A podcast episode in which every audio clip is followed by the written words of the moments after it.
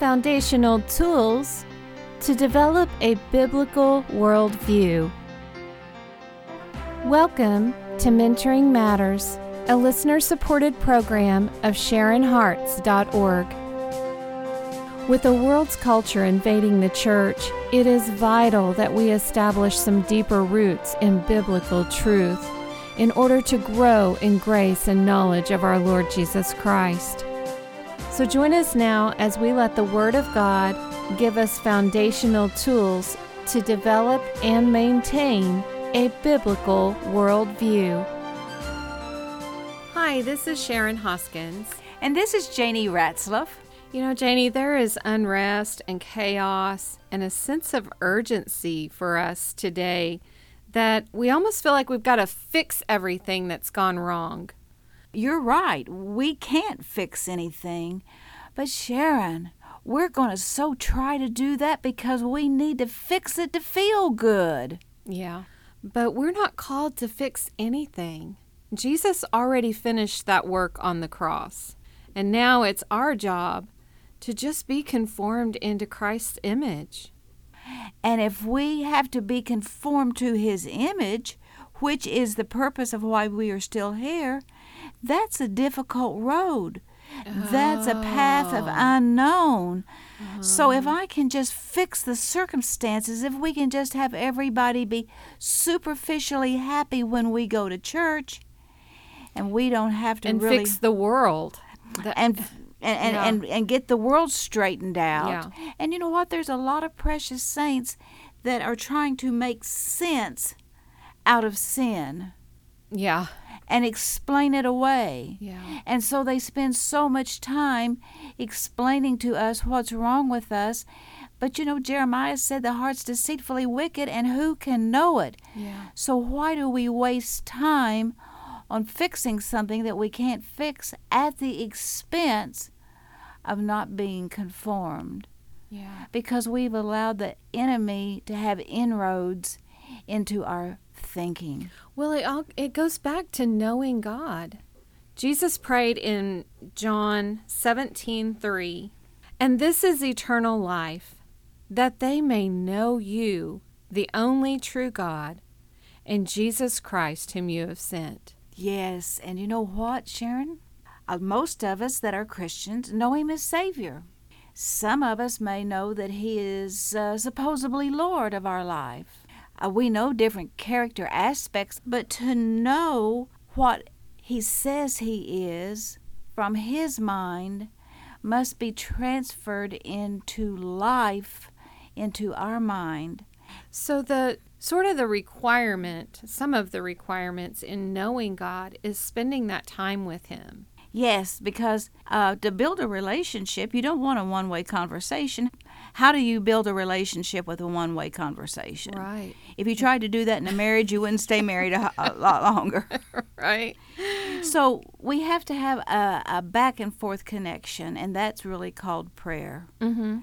And you know, the disciples saw that example of a back and forth relationship between Jesus and God the Father. And that's why they asked Jesus to teach them to pray in Matthew 6, and we see another example in Luke 11. And then Jesus displayed it in John 17, is what we opened up with. Lord, that, that they may know you. And one of the finest examples that I see of a man who knew how to pray in the Old Testament was Daniel. Oh. He was Yeah. he was a slave. He was in captivity. He could have been woe is me. I've been forsaken by God. We've been carried off.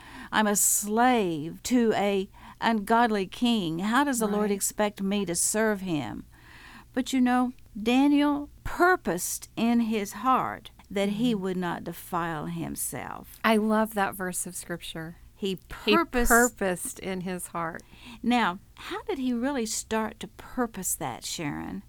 First thing that I see that he did in that passage of scripture in Daniel is he set his heart and mind to pray for understanding.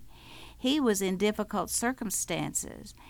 And then, after he had that understanding, again, he purposed to apply it by praying three times a day against the rules of the land. Mm-hmm. He opened his heart and his windows wide and prayed to God. And he was expecting results, and he got them. It got him into the lion's den. right. But Sharon, what if Daniel had given up and said, This is too much? Or nobody's responding, or I've been abused and God has abandoned me, He wasn't with me. Where would we might be today? Well, he's he stood against the defilement of the food as well. Yes, he he chose to not indulge the I believe the scripture says the delicacies of the king that he had offered him. Uh, that might be instead of having great meat, he chose to just eat vegetables. Mm-hmm. And that was a pretty risky move. I mean, he could have gotten some serious trouble there. Yes, but we need to recognize that as right on as what Daniel was, it got him into trouble. Right. And you know, I'm looking at how the Lord had gifted Daniel, and Daniel evidently knew who he was in Christ. And Sharon, one of the ways where I think we are maybe missing the boat in staying to be true like a Daniel was is that at the time of salvation, when we are given the free gift of eternal life freely for us, although it cost Christ everything, he says he also gave us a spiritual gift at the same time.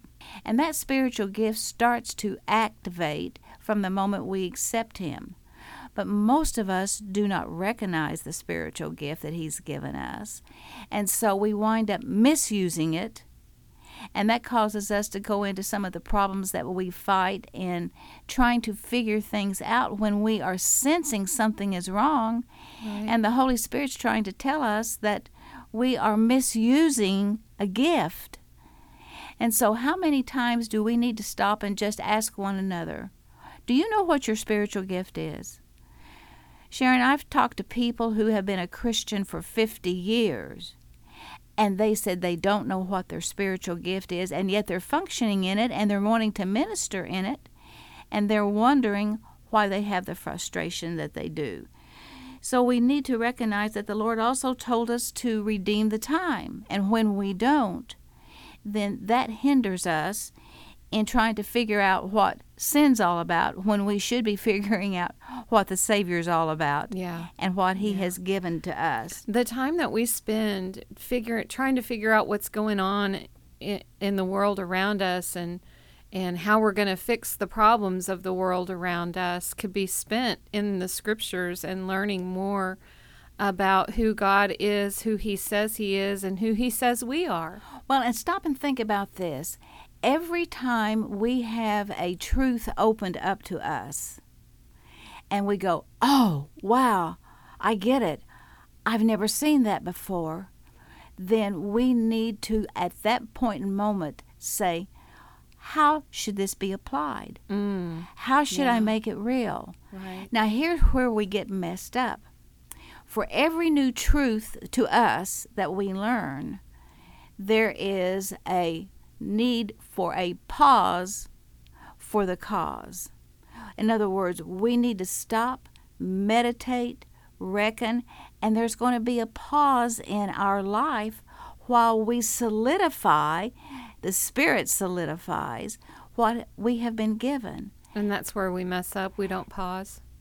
And or we don't recognize the pause, and that's when the enemy can then come in with a oh, you're doubting. Well, uh, I hear a lot of um, going back to the historical aspect of things rather than taking it from the spiritual aspect because we can learn from the Old Testament, like Daniel, as an example.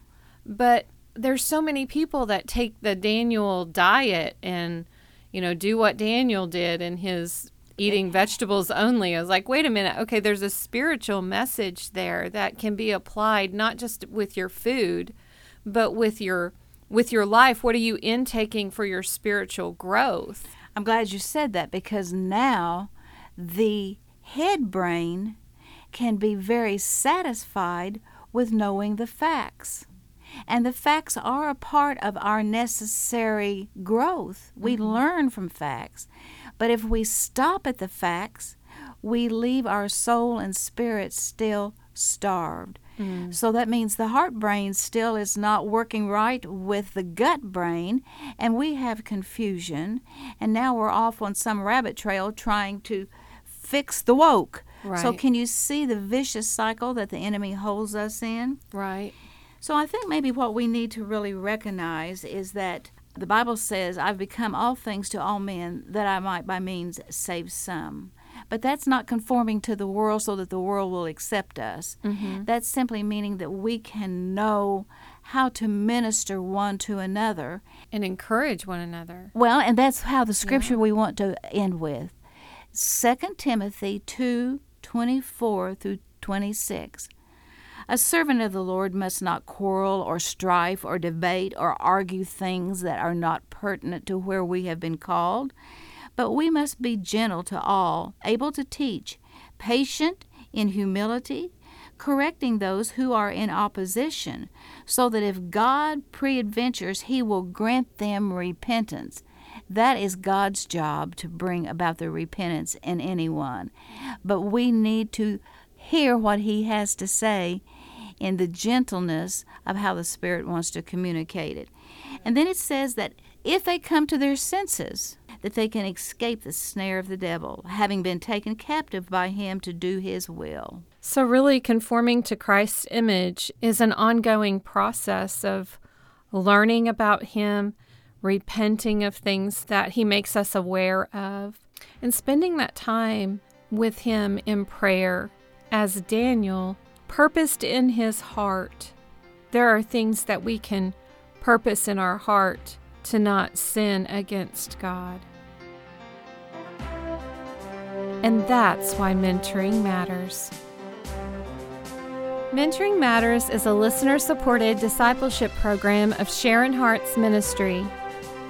Join a community seeking to grow in grace and knowledge of our Lord Jesus Christ. With resource materials available for the journey at sharinhearts.org. That's S H A R I N Hearts.org.